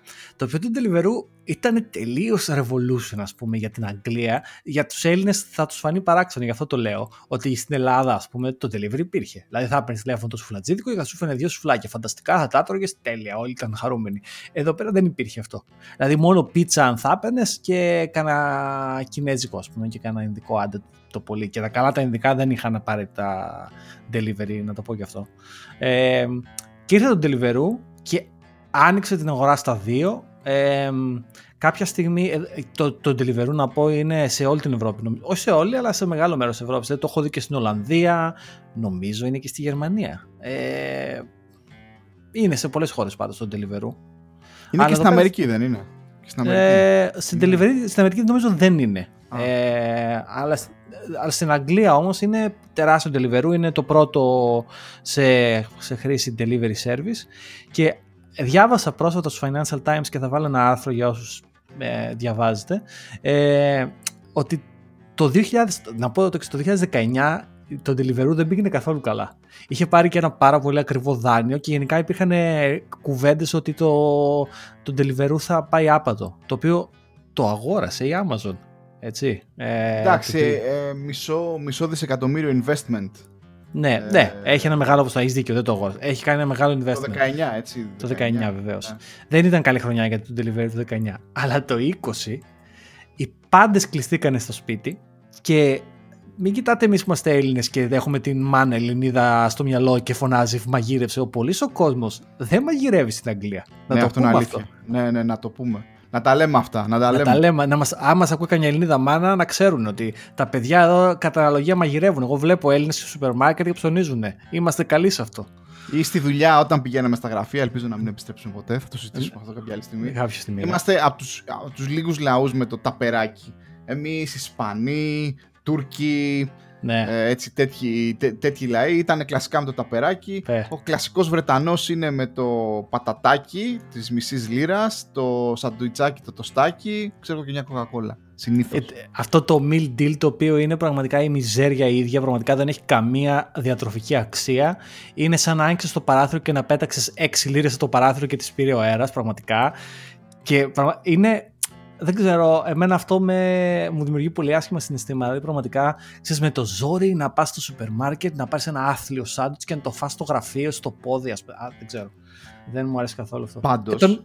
πάντως, για μια πόλη σαν το Λονδίνο, που όπως έχει πολύ, πολύ σωστά πει και ένας γνωστός μου, είναι μια πόλη για νέους, η οποία, ξέρεις, κατοικείται από γενικά ε, μικρές ηλικίες εξαιτίας της δουλειάς και όλα αυτά και καθώς βγαίνεις προς τα έξω γίνεται λίγο και πιο οικογενειακή.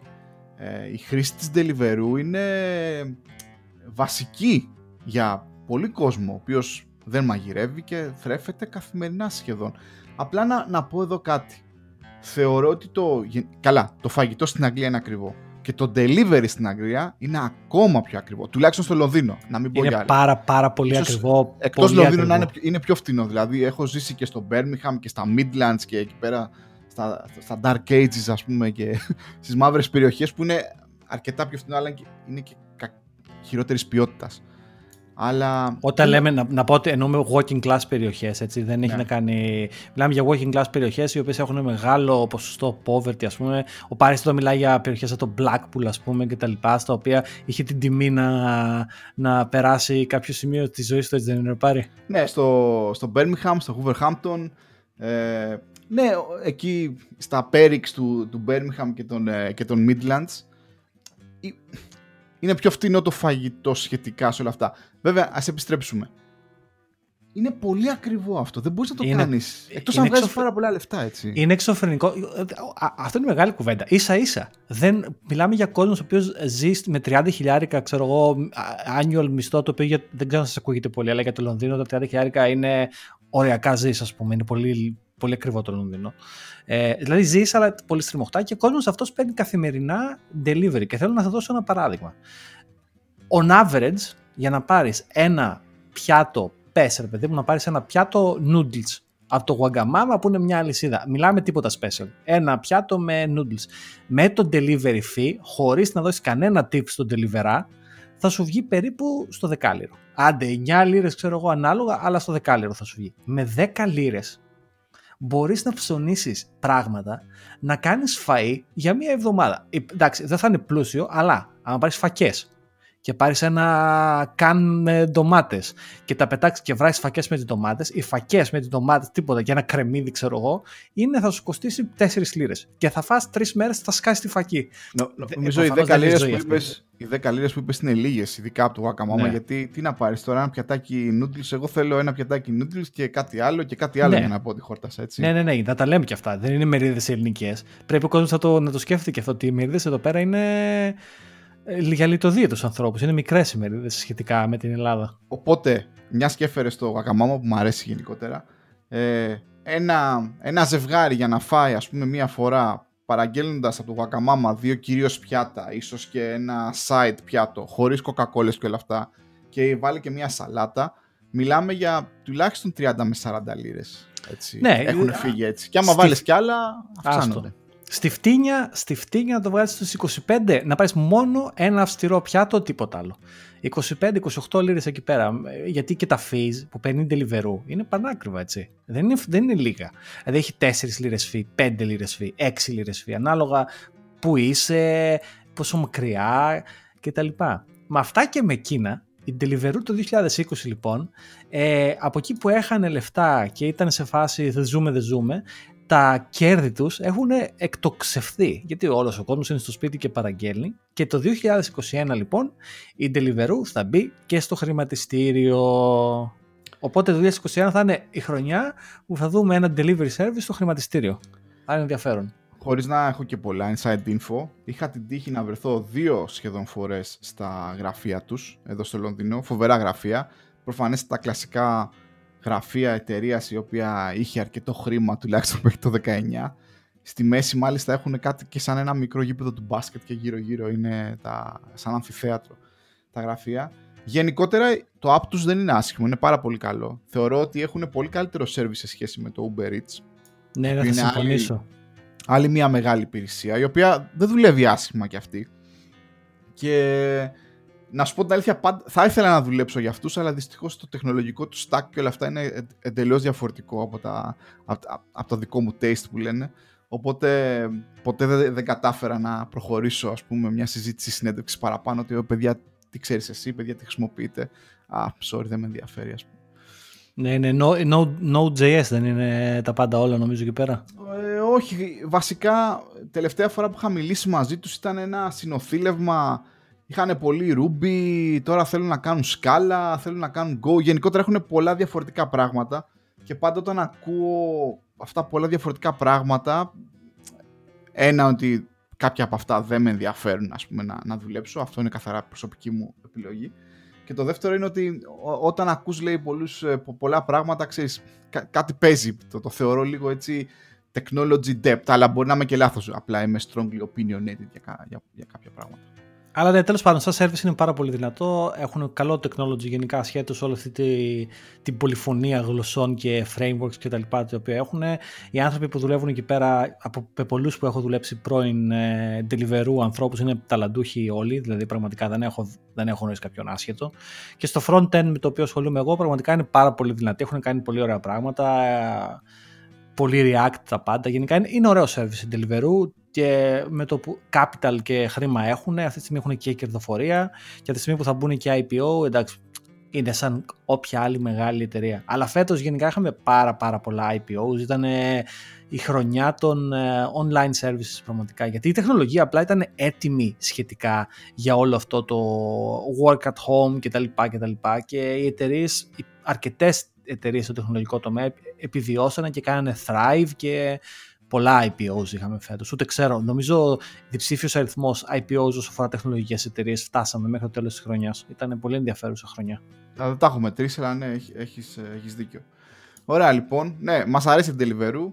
Ε, τι χρησιμοποιούμε με, με τύψεις και ναι, έχουν πολύ καλή τεχνολογία. Ειδικά το mobile application είναι για μένα το, το πιο smooth experience που υπάρχει αυτή τη στιγμή. Ε, πάρει και το, μια και πιάσαμε αυτές τις τεχνολογίες και πιάσαμε και το φαΐ, να πιάσουμε και το έτερο κομμάτι των ημερών που είναι η μουσική πάρει. Ωραία. Ρίχτα, από, ρίχτα, Α, από πού ακούς μουσική πάρει; Ε, ήμουνα για πάρα πολλά χρόνια, δεκαετία plus, από τους κλασικούς τύπους ο οποίος μάζευε MP3. Αγόραζα CD παλιά, ξέρω. μετά είχα MP3, προσπαθούσα εκεί να κάνω backup κτλ. Νομίζω παραπάνω από 7-8 χρόνια. Κάποια στιγμή σταμάτησε όλο αυτό, βαρέθηκα να μαζεύω MP3, να κάνω και έγινα κι εγώ ένας χρήστης του Spotify και συνεχίζω να είμαι πιστός χρήστης του Spotify, οπότε δεν ξέρω αν σου απαντάω. Ναι, όχι, με απαντάς γιατί και εγώ νομίζω παρόμοιο ταξίδι είχα. Γενικά και εγώ ήμουν από αυτούς που είχα ένα σωρό MP3 σε κάποιους σκληρούς δίσκους, αμφίβολης ποιότητας στο κάθε MP3 με κάτι τίτλους οι οποίοι πάλευες μια ζωή να τους φτιάξεις και ποτέ στην πραγματικότητα δεν τους έφτιαχνες 100%. Ώσπου ναι, και εγώ κάποια στιγμή πριν κάνει 8 ετία σχεδόν ανακάλυψα το Spotify. Στην αρχή να πω ότι δεν ήμουν στο Spotify, ήμουν στο Google Music. Γιατί το Google Music είχε ένα hybrid ε, σκηνικό στην αρχή που μπορούσες να κάνεις upload στη δική σου μουσική αν ήθελες και να είναι διαθέσιμη παντού. Το οποίο το χρησιμοποιούσα για κανένα εξάμεινο. Αλλά μετά ανακάλυψα το Spotify και πραγματικά σαν service μου είχε αρέσει πάρα πολύ. Οπότε και εγώ τώρα έχω κάνει μια 8 ετία τουλάχιστον που είμαι στο Spotify. Και να, και να πω κάτι ρε φίλε, γενικότερα τι με κρατάει στο Spotify, άσχετο με τι, τι υπάρχει εκεί πέρα. Θυμάμαι κάποια χρόνια, ως ε, τα πρώτα χρόνια του έρωτα με την Apple έτσι κι αλλιώς, συνεχίζω να είμαι Apple fanboy, την προσπάθειά μου να καταφέρω να συνηθίσω και να χρησιμοποιώ το iTunes. Και γενικότερα όλο το οικοσύστημα της Apple γύρω από το iTunes. Τώρα λέγεται Apple Music, δεν ξέρω εγώ τι. Λοιπόν, ξέρεις τι είναι αυτό που μου αρέσει πιο πολύ στο Spotify, ρε φίλε; Το desktop application του. Δηλαδή δεν ξέρω αν το πιστεύετε, αλλά είναι αυτό το οποίο με κρατάει σταθερό. Ε, είναι, είναι, είναι αρκετά καλά δουλεμένο. Να μην πιάσουμε το τεχνολογικό κομμάτι ότι είναι σε Electron γραμμένο. Ας το, αν και νομίζω το γράψανε σε native. Μπορεί να, νομίζω το κάνανε native πρόσφατα. Αλλά η αλήθεια είναι ότι ασχέτως λοιπόν της τεχνολογίας είναι τρομερά polished. Δηλαδή σαν UI ε, ο τρόπος με τον οποίο το information architecture ας πούμε του, του, αυτού του application είναι laid out, είναι φανταστικός και μιλάμε για δύσκολο app με πάρα πάρα πολλή πληροφορία, με πάρα πολλές ε, πτυχές τις οποίες μπορεί να θες να ακολουθήσεις και πραγματικά από πίσω το όποιο machine learning πρέπει να υπάρχει πρέπει να είναι πολύ σημαντικό γιατί το μεγάλο selling point πάρει, νομίζω, για, για μένα και για πολλούς άλλους, είναι ότι αυτή τη στιγμή το Spotify με ξέρει καλύτερα και από τη μάνα μου. Δηλαδή, υπάρχουν μέρες θα ανοίξω το Spotify και θα μου δώσει μια playlist και θα μου πει George, δεν είσαι καλά σήμερα, ε. Σε είδα εγώ. Πάρε μια playlist να μιζεριάσει με την ησυχία σου. Μπορεί να μιλάει με το ρολόι του Garmin σου, ρε φίλε, να βλέπει και το, τα stress levels. Μπορεί, ρε φίλε, και θα ήταν καλή ιδέα αυτό, αλλά πραγματικά δηλαδή είναι μέρες που λέω εντάξει, ρε Spotify, με ξέρεις καλά, εντάξει. Ναι, ναι, ναι. Ε, οπότε ναι, εγώ έχω μάλιστα και ένα family account εδώ πέρα και το μοιραζόμαστε οικογενειακό. Ε, και είναι πολλά χρόνια και δεν έχω μπει στη διαδικασία να, να, να αναζητήσω κάποια άλλη τέτοια. Και επίσης να πω ότι ακούω, ό, όποια και αν είναι αυτά, και τα podcast, τα πολύ λίγα, ας πούμε, κυρίως ξένα ακούω, ε, μέσα από το Spotify. Δηλαδή κάποια στιγμή αποφάσισα να τα έχω όλα εκεί πέρα. Ε, πολύ controversial αυτό έτσι, γιατί να πούμε στο, ε, στο προηγούμενο επεισόδιο που φιλοξενήσαμε τον, τον Παναγιώτη το Βριώνη, ε, νομίζω ο Παναγιώτης είχε εκφέρει μια άποψη σχετικά με το, με το Spotify σαν πλατφόρμα για, για podcast και πολλοί άνθρωποι είναι αυτοί που έχουν κάποια concerns ας πούμε ότι θα αποτελέσει ουσιαστικά το Spotify ένα world garden ας πούμε, ένα κλειδωμένο οικοσύστημα ε, όπου ε, μεγάλα podcast δεν θα μπορούν να βγουν παρά έξω λόγω αποκλειστικών ε, συμφωνιών τα οποία έχουν. Νομίζω ένα από τα πιο μεγάλα και τα πιο γνωστά μέχρι τώρα ήταν το, πώς το λένε αυτό το το Joe Rogan, the Joe Rogan uh, Experience. Α, δεν το ξέρω αυτό. Ναι, το Joe Rogan μεταφέρθηκε και είχε αποκλειστικότητα θεωρητικά, γιατί πρακτικά δεν ξέρω τι γίνεται, στο Spotify. Εντάξει, εμείς να πούμε ότι οι Bad Guys θα είναι για πάντα διαθέσιμοι σε πολλαπλά κανάλια. Ναι, παιδιά, είμαστε παντού εμείς. Ναι, ναι, ναι, ναι, δεν έχουμε τέτοια. Ε, ωραία. Και κάτι ναι, και... να πεις για την τιμή. Ναι, και, ναι. και εγώ ναι, να πω το εξής ότι και, και, εγώ αυτό που έκανα ήταν ότι μέχρι τώρα πλήρωνα το premium για χρόνια, 9,99 στην Αγγλία λίρες είναι αυτά. Και τώρα έβαλα αυτό το, το Duo, γιατί έχει το Family Edition που έχει νομίζω και στις 14 λίρες είναι αυτό. Ναι, ναι, ναι. και έχει και το Duo το οποίο είναι 12 και 99 το οποίο το χρησιμοποιώ εγώ και η κοπέλα μου και πραγματικά σαν service για αυτά που προσφέρει και για αυτά που ζητάει να το πληρώσει είναι πάρα πολύ καλά. Ε, το πρόβλημα προφανώς είναι ότι οι, οι creators, αυτοί που δημιουργούν τη μουσική, δεν, πληρώνουν, δεν πληρώνονται πλέον όσα λεφτά θα πληρωνόντουσαν υπό άλλες εποχές όταν αγοράζαμε βινίλια, όταν αγοράζαμε CD και ίσως νομίζω ένας μεγάλος λόγος για τον οποίο βλέπουμε αρκετές συναυλίες τα τελευταία χρόνια, όχι φέτος, αλλά πέρυσι που γινόταν, είναι ότι ο μόνος τρόπος για να κάνουν έσοδα είναι με συναυλίες και με το να πουλάνε τα δικά τους merchandise από τα websites και όλα αυτά. Φοβερή πάσα, φοβερή πάσα γιατί με πας στο πρόσφατο επαγγελματικό μου παρελθόν. Πέρασα σχεδόν τέσσερα χρόνια δουλεύοντας πρώτη μου δουλειά εδώ στη, στο Λονδίνο σε μια εταιρεία που ονομάζεται Ticketmaster ανήκει σε μια ακόμα μεγαλύτερη εταιρεία η οποία ονομάζεται Live Nation στην Αμερική. Είναι, περνάνε δύσκολα αυτή τη στιγμή με το COVID, ε, προφανέστατα δεν υπάρχει business. Παρ' όλα αυτά, να πούμε ότι το, ε, για μια εταιρεία η οποία επί της ουσίας πουλάει εισιτήρια για ε, συναυλίες και η μαμά της εταιρεία ουσιαστικά έχει τα δικαιώματα για πολλούς συναυλιακούς χώρους αλλά και γενικότερα και τα contracts με τους ε, ε artists, τους καλλιτέχνες και τους manager ε, λέγανε εδώ και πάρα πολλά χρόνια ότι η business των, των live πια είναι ο, ο μόνος τρόπος που πολλοί ε, καλλιτέχνες βγάζουν λεφτά. Οπότε όταν ένας καλλιτέχνης θέλει να, να βγάλει λεφτά, ουσιαστικά θα αναγκαστεί, γιατί πολλοί αναγκάζονται κιόλας, μην νομίζω ότι πολλοί το γουστάρουν, να βγει έξω και να κάνει συναυλίες, μιας και όλα τα άλλα, εκτός αν είσαι ένα πολύ πρωτοκλασσάτο όνομα και έχεις ας πούμε deals με διαφημίσεις κτλ.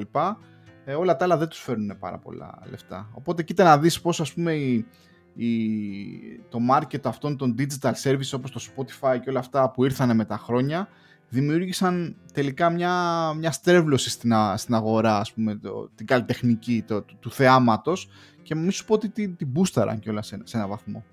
Ε, κοίταξε, εγώ σαν ακροατής θα πω ότι σίγουρα την μπουστάρανε, έτσι. Ε, και επίσης, το, το, η άλλη όψη αυτού του νομίσματος είναι ότι υπάρχουν πάρα πολλοί καλλιτέχνες οι οποίοι αυτή τη στιγμή έχουν διέξοδο να βγάλουν τη μουσική τους εκεί στον αέρα. Δηλαδή, ok, okay, υπήρχαν πιο παλιά και άλλα services και υπάρχουν ακόμα όπως το Bandcamp, όπως ε, το, την πλατφόρμα που βάζουμε εμείς το, το, το podcast μας, ας πούμε, για παράδειγμα το SoundCloud. Υπάρχουν, υπήρχαν αυτά, αλλά το Spotify αποτελεί ένα μεγάλο οικοσύστημα μουσικής το οποίο ο κάθε μουσικός μπορεί να πάει για να ανεβάσει τη μουσική του. Ίσως για αυτούς να βοήθησε και επίσης οι αλγόριθμοι που έχει το Spotify που σου κάνει, σου ανακαλύπτει καινούργια μουσική. Εμένα κάποιες φορές για παράδειγμα μου έχει δώσει μουσικές κατά αυτόν τον τρόπο. Για παράδειγμα ένα ελληνικό συγκρότημα το, που τους ακούω πολύ Keep Selling in Athens ε, λέγονται, θα βάλω ένα link γιατί είναι φανταστική. Εγώ τους ανακάλυψα έτσι. Ένα φανταστικό συγκρότημα. Βέβαια, να πω κιόλας ότι τα λέμε όλα αυτά.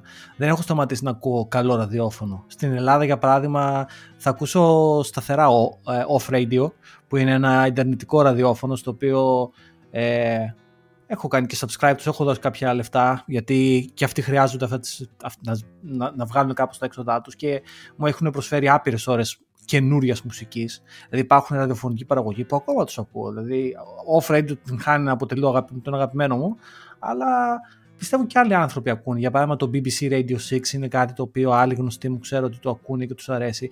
Δεν σταμάτησε ο κόσμος να ακούει ραδιόφωνο. Απλά αυτό που έγινε είναι ότι στην ελεύθερο σου χρόνο το Spotify συμπλήρωσε εκεί πέρα το κενό. Και εγώ άκουγα αρκετά περισσότερο ραδιόφωνο τα προηγούμενα χρόνια, φανατικά ιδιαίτερα στην Ελλάδα. Εδώ, ε, όταν ήμουν φοιτητής, άκουγα και στην Αγγλία, κυρίως τότε ήταν και η εποχή που η house μουσική και γενικότερα η house σκηνή εδώ πέρα στην Αγγλία ήταν αρκετά δυνατή. Οπότε κάποια sessions ας πούμε με γνωστούς DJ τότε στο BBC αργά το βράδυ. Ε, αν ακούω λίγο τώρα ελληνικό ραδιόφωνο είναι μάλλον ο, ο best, ιδιαίτερα με τα μεσονύχτια sessions Ε, αυτό... Ναι, και εμένα, και εμένα μου αρέσει ο Μπέστον, τον ακούω καμιά φορά. Ναι, έχει, ναι. Και το, έχει και τον Αλέξανδρο Χριστόπουλο, ο οποίος γελάω με τον, με τον Αλέξανδρο Χριστόπουλο, ο οποίος έχει βγάλει εδώ και άπειρα χρόνια αυτό το, το, αυτό το, το hoteling που λέει, το οποίο δεν ξέρω, εγώ γελάω πάρα πολύ όποτε λέω Αλέξανδρο Χριστόπουλος hoteling, γιατί δεν ξέρω αν το λέει ακόμα, αλλά φαντάζομαι τον Αλέξανδρο Χριστόπουλο στο λόμπι ενός ξενοδοχείου να παίζει δυνατά μουσική και να ενοχλεί τους πάντες, ξέρω εγώ. Έτσι το φαντάζομαι το hoteling.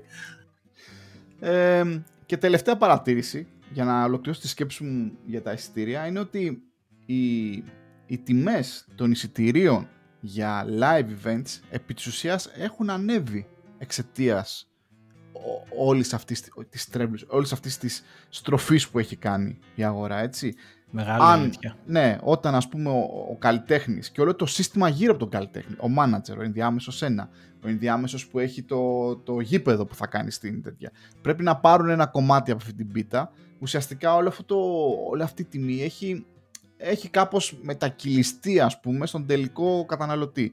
Γι' αυτό και δεν ξέρω στην Ελλάδα. Στην Ελλάδα έτσι κι δεν είναι πολύ μεγάλη η, η αγορά, αλλά ας πούμε στην Αγγλία βλέπεις ότι τα μεγάλα live ε, τα εισιτήρια είναι εξωφρενικά ακριβά έτσι. Και προφανέστατα υπάρχει και ζήτηση. Αλλά μιλάμε για εισιτήρια που μπορούν να ξεπεράσουν 200, 300, 400, 500 λίρες, ακόμα και παραπάνω, ανάλογα με το, με το όνομα. Και που θα πας και VIP και όλα αυτά εννοείται είναι μεγάλη business. Ναι, και το upselling που γίνεται και τι έξα θα πάρεις, ναι, ναι ακριβώς. Συν η μαύρη αγορά έτσι, γιατί δεν φαντάζομαι και στην Ελλάδα θα υπάρχει, αλλά εδώ πέρα υπάρχει τρελή μαύρη αγορά, παράτυπα εισιτήρια έξω από τα venues, ε, γενικά το industry αυτό είναι λίγο σε μια δύσκολη φάση και ειδικά με τον COVID νομίζω τους καταστρέψανε. Ναι, τώρα είναι σε καταστολή. Αυτή ναι, τη στιγμή. είναι σε καταστολή. Δεν θα, ε, δεν θα, θα μείνουν κάποιοι παίχτες, πιστεύω. Ε, ε, για παράδειγμα, το Live Nation δεν πιστεύω ότι θα πάει πουθενά. όχι, ε, δεν θα πάνε είναι... πουθενά. Περνάνε δύο, δύο χρόνια, ξέρω εγώ, τρία άσχημα. Κάποια στιγμή θα τελειώσει όλο αυτό και νομίζω ότι τότε ας πούμε η αγορά των live θα επανέλθει ακόμα πιο δυνατή αλλά εικάζω, αλλά αυτό είναι δική μου καθαρά, δεν έχω inside information εικάζω ότι θα είναι και πιο ακριβή γιατί όλοι, αυτοί, ε, ίσως, όλοι αυτοί ναι. θα προσπαθήσουν να βγάλουν τα σπασμένα έτσι ναι, οπότε ναι, ετοιμαστείτε ίσως. να τα δώσετε όλοι Ε, αν και πιστεύω ότι το έλεγε, εσύ μου το έκανες share, νομίζω ο, ο, ο Χριστάκης που είναι, πώς, λέγεται, πώς λέγεται στο, ο καθηγητής ε, ναι, ναι, ναι, ναι. ναι, στο Απόλλω Ζάρο, ε, στο βιβλίο που γράφει και νομίζω σε ένα κομμάτι έλεγε ότι θα υπάρξει μετά τον COVID μεγάλη έκρηξη, ας πούμε, τόσο σεξουαλικής απελευθέρωσης όσο και όλων των υπολείπων πραγμάτων. ε. Έχω προσπαθήσει, προσπαθώ ακόμα να ακούσω, όχι να διαβάσω το πρώτο του βιβλίο. Ε, θα, θα βάλω το link. Δεν το έχω καταφέρει ακόμα να το τελειώσω. Αλλά μ, αγόρασα και το επόμενο, οπότε βάζω στόχους στη ζωή μου. Γενικά α- αξιό, αξιόλογος αρκετά και πολύ ενδιαφέροντα τα πράγματα που έχει γράψει. Δεν τον ήξερα, τον, τον έμαθα τα τελευταία χρόνια έτσι για να μην το παίξω, γιατί είμαι και πολύ ε, μέσα στα πράγματα. Ε, μέσα στον COVID νομίζω το μάθαμε όλοι και οι αναλύσεις του στο Twitter account του, θα το βάλουμε και αυτό στα links, ε, είναι, είναι σημαντικές, είναι, είναι, είναι καλές. Τι είχαμε, δεν είχαμε πάρει, τι φάγαμε την ώρα; Τα Ε, πάμε έτσι ο- από εδώ. Όπως έχεις γράψει, George, είμαστε δύο τύποι που τους αρέσει να μιλάνε, αλλά εγώ θέλω να συνεχίσω λίγο ακόμα. Ε, παρακαλώ πάρει, γιατί, τι, σαν πως και τι Λοιπόν, έχουμε να κάνουμε, χριστουγεννιάτικα. Έλαντε. απ- έλατε. να έχουμε μόνο tips για το πολύ φαγητό που φάγαμε. Λοιπόν, θέλω να μιλήσουμε λίγο τεχνολογικά, όχι πάρα πολύ τεχνολογικά. Και επίσης να κάνω ένα μικρό διάλειμμα εδώ. Ε, να πω ότι ευχαριστώ, είμαι ενθουσιασμένος που υπάρχει κόσμος που ακούει αυτό το podcast. Εγώ δεν το περίμενα, τώρα να είμαι ειλικρινής, έτσι. Εγώ πιο πολύ χαίρομαι που χαίρεται ο George και αυτό μου φτάνει, γιατί κάνουμε και τη συζήτησή μας, χαίρεται και ο George, είναι motivated, νομίζω είναι, αλλά ευχαριστώ όσους ακούνε. Και παρατήρησα τώρα που προσπαθούμε έτσι να φτιάξουμε το podcast και να φτιάξουμε τα feed μας και να βάλουμε το podcast και σε άλλες υπηρεσίες και στο Google και στο Spotify και στο TuneIn κτλ. Α, Συνειδητοποίησα ότι υπάρχει ένα comeback γενικότερα με τα podcast, ακόμα και στην Ελλάδα. Δηλαδή, ο καθένας έχει πια podcast και πολύ καλά κάνει. Ε, θα είμαι εντελώς ειλικρινής και δεν ξέρω αν θα ακουστεί. Δεν ακούω ελληνικά podcast, να πω την, να πω την αλήθεια. Το μόνο ελληνικό podcast που άκουγα πάντα και ελπίζω να επιστρέψει ήταν του Βρυπάν. Δεν ξέρω αν μας συνεχίσει να μας ακούει, αν θα το κάνει ποτέ. Ε, αλλά θεωρώ θετικό ότι υπάρχει κόσμος ο οποίος, ξέρεις, κάνει πράγματα. Και μ, σε ό,τι έχει να κάνει με το podcasting τώρα. αναγκαστήκαμε κάποια στιγμή να βελτιώσουμε και την ποιότητα παραγωγής μας, George, έτσι. Οπότε... Ε, ελπίζω να φαίνεται γιατί όντως έχουμε κάνει προσπάθεια. Και εγώ ναι. πήρα και αυτό το επεισόδιο τώρα, το μικρόφωνο, είναι καινούριο σε σχέση με το προηγούμενο. Μπράβο. Να Οπότε, οπότε, να πούμε λίγο για τα, για τα μικρόφωνα. Στο δεύτερο επεισόδιο, για πρώτη φορά στη ζωή μου να πω, αγόρασα. Ε, δεν ξέρω αν θεωρείται επαγγελματικό αυτό το. Ένα καλό μικρόφωνο. Έχω ένα Blue Yeti Pro το οποίο μου πήρε σχεδόν τρεις εβδομάδες να καταλάβω πώς πρέπει να το ρυθμίσω και δεν ξέρω ακόμα αν το έχω ρυθμίσει σωστά. Πώς πρέπει ας πούμε να στέκεται, πρέπει να είναι κάθετα, ε, αν πρέπει να έχω το προστατευτικό, πόσο πρέπει να έχω τα, τα φίλτρα, αυτό το cardio, όπως το έχεις πει, ας πούμε αυτό το μαγικό φίλτρο που έχει, το gain και όλα αυτά. Και εσύ αγόρασες πριν μια εβδομάδα. Ναι, πήρα, εγώ πήρα ένα κλασικό podcast ε, μικρόφωνο. Η διαφορά η δικιά μου με, με σένα είναι το δικό μου το μικρόφωνο είναι, δεν είναι USB. Εσένα είναι, εσένα είναι Pro, έχει και USB και XLR. Εμένα είναι ναι. μόνο XLR. Το οποίο δεν ξέρω, το XLR θεωρείται πιο επαγγελματικό. Απλά την χάνει εγώ να έχω ένα audio interface γιατί παίζω και κιθάρα. Πολύ άσχημα, αλλά παίζω. Ε, και το είχα το interface έτσι κι αλλιώς και είχε περιθώριο να, να πάρει XLR ε, είσοδο για το μικρόφωνο και έχω τώρα ένα μικρόφωνο το Audio Technica AT2020 που είναι πολύ κλασικό ε, μικρόφωνο για podcast από ό,τι έχω διαβάσει και εντάξει πήρα Νομίζω και ήδη έχουμε πάρει κάποια βασικά. Έχουμε πάρει εδώ ένα χέρι να μην ακουμπάει απάνω στο γραφείο. Οπότε όταν κουνιέται το γραφείο να μην κουνιέται και το μικρόφωνο.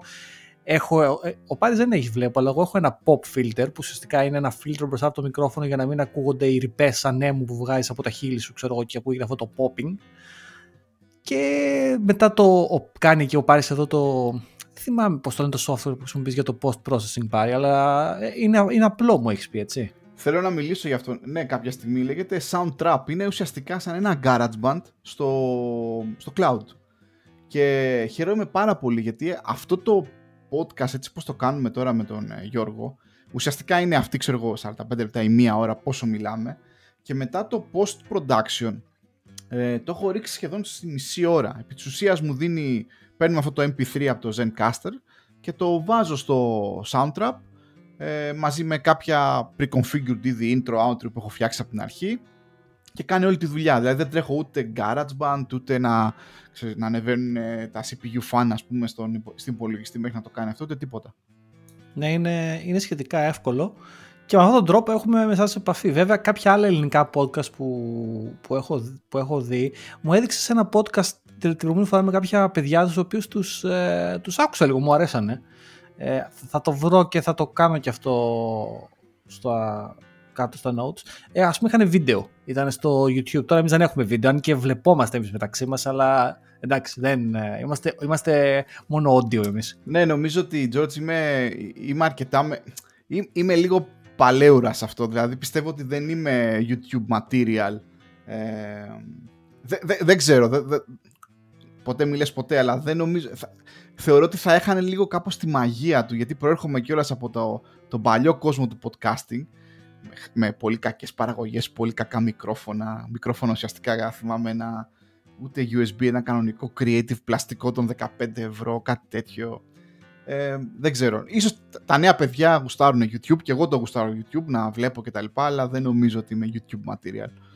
Ε, εντάξει, είναι ότι και εγώ τα podcast μου ποτέ δεν τα δεν τα θέλω οπτικά, τα θέλω ακουστικά. Δηλαδή, podcast θα ακούω όταν πλένω τα πιάτα, όπως ελπίζω και εσείς τώρα να πλένετε τα πιάτα, αλλά και όταν τρέχω, όταν ε, ξέρεις, κάνω κάτι άλλο. Δεν τα βλέπω τα podcast μου ποτέ, δεν, δεν είναι το, το μέσο το οποίο εγώ επιλέγω, οπότε και το δικό μας το podcast δεν είναι οπτικό. Ε, οπότε θα αρκεστείτε να ακούσετε τις φωνές μας από τα καινούργια καταπληκτικά μικρόφωνά μας. Έκανα μία εξαίρεση και άκουσα για, μετά από πολύ καιρό ένα επεισόδιο από ένα ελληνικό podcast. Έχω δοκιμάσει διάφορα, αλλά για λόγους ας πούμε taste, δεν μου, δεν μ αρέσουν.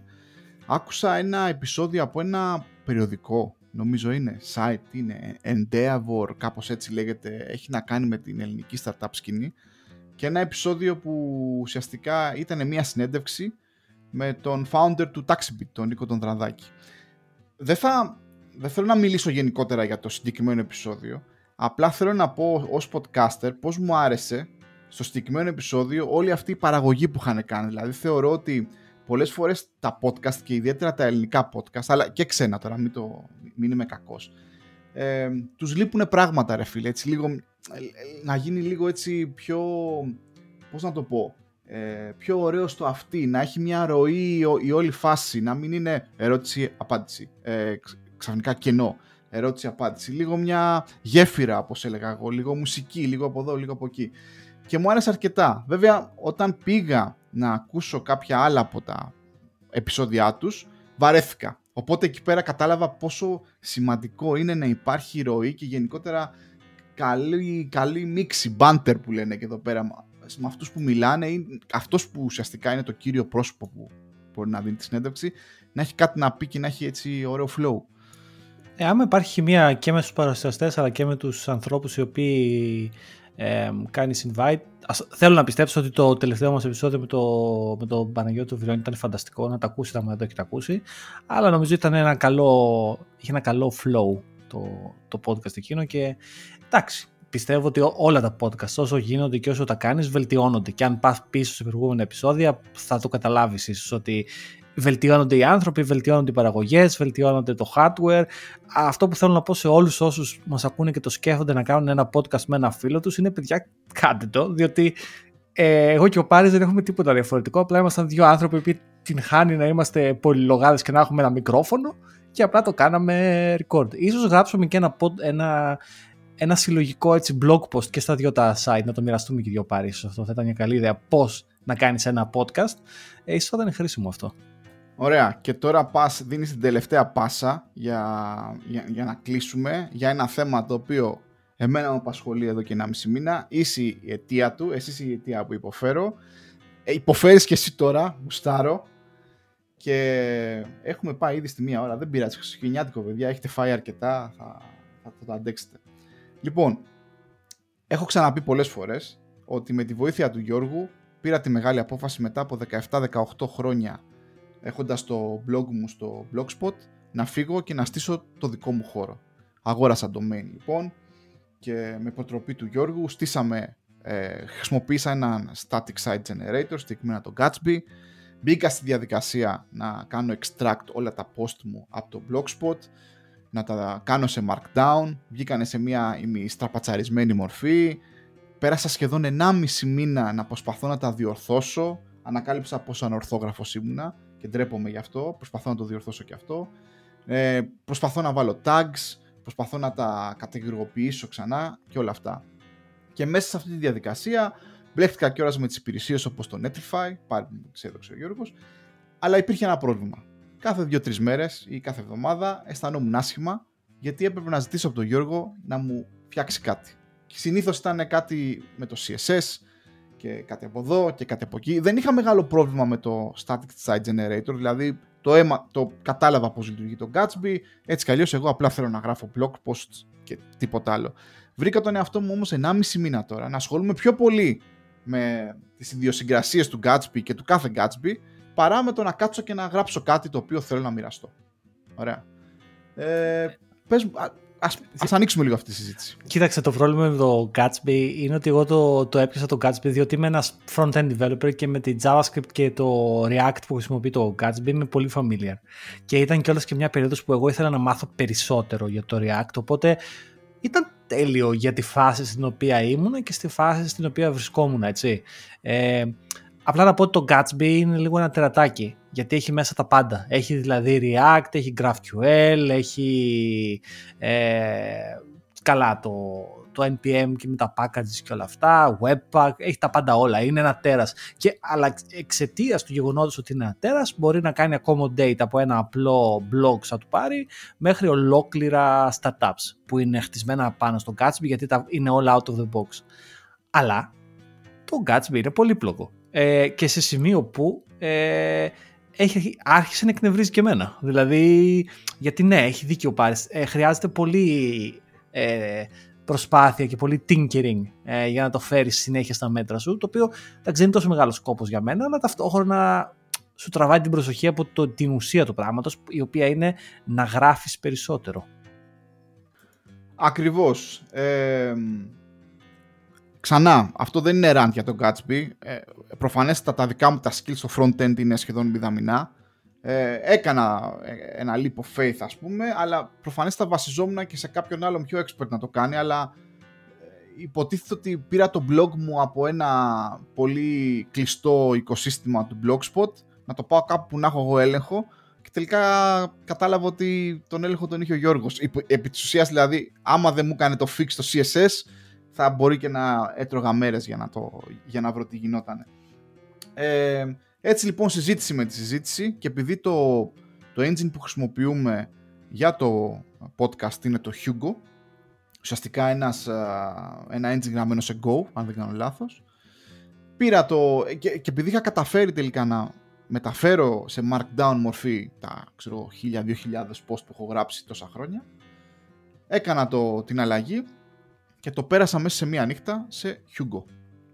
Και και το, ναι. αστείο, και το αστείο να το πω, και το αστείο είναι την επόμενη μέρα το πέρασα και εγώ το δικό μου το website σε Hugo. Χωρίς, χωρίς να έχουμε συνεννοηθεί έτσι, απλά ναι. του είπα ρε παιδί μου, κοίτα δεις θα το, θα το δοκιμάσω, βρήκα και ένα, ο Γιώργος με κοροϊδεύει γι' αυτό, βρήκα και ένα template το οποίο μάλλον θυμίσει αρκετά το template που είχα στο blogspot. Έτσι, μα, το θε, μα το θεό, λέει, πραγματικά. Λες και το έψαχνε να βρει το template που είναι ίδιο το blogspot. Ο Πάρης είναι σαν και αυτό το κλασικό το, που έχει ένα, έναν θείο, ναι, ναι. ο οποίος έχει ένα παλιό σπίτι και του λες: Θείο, να το ανακοινήσουμε το σπίτι, να το βάψουμε, να το, να το κάνουμε. Και λες: Όχι, φίλε, εγώ θέλω τον παλιό, τον καναπέ, εκείνο που ξέρω και με ξέρει. Ναι, έχω, έχω εκείνο το Opel, το Ascona, ας πούμε, δεν τα φτιάχνουν όπως παλιότερα. Το έχω φέρει από Γερμανία. Εμένα αυτό μου αρέσει.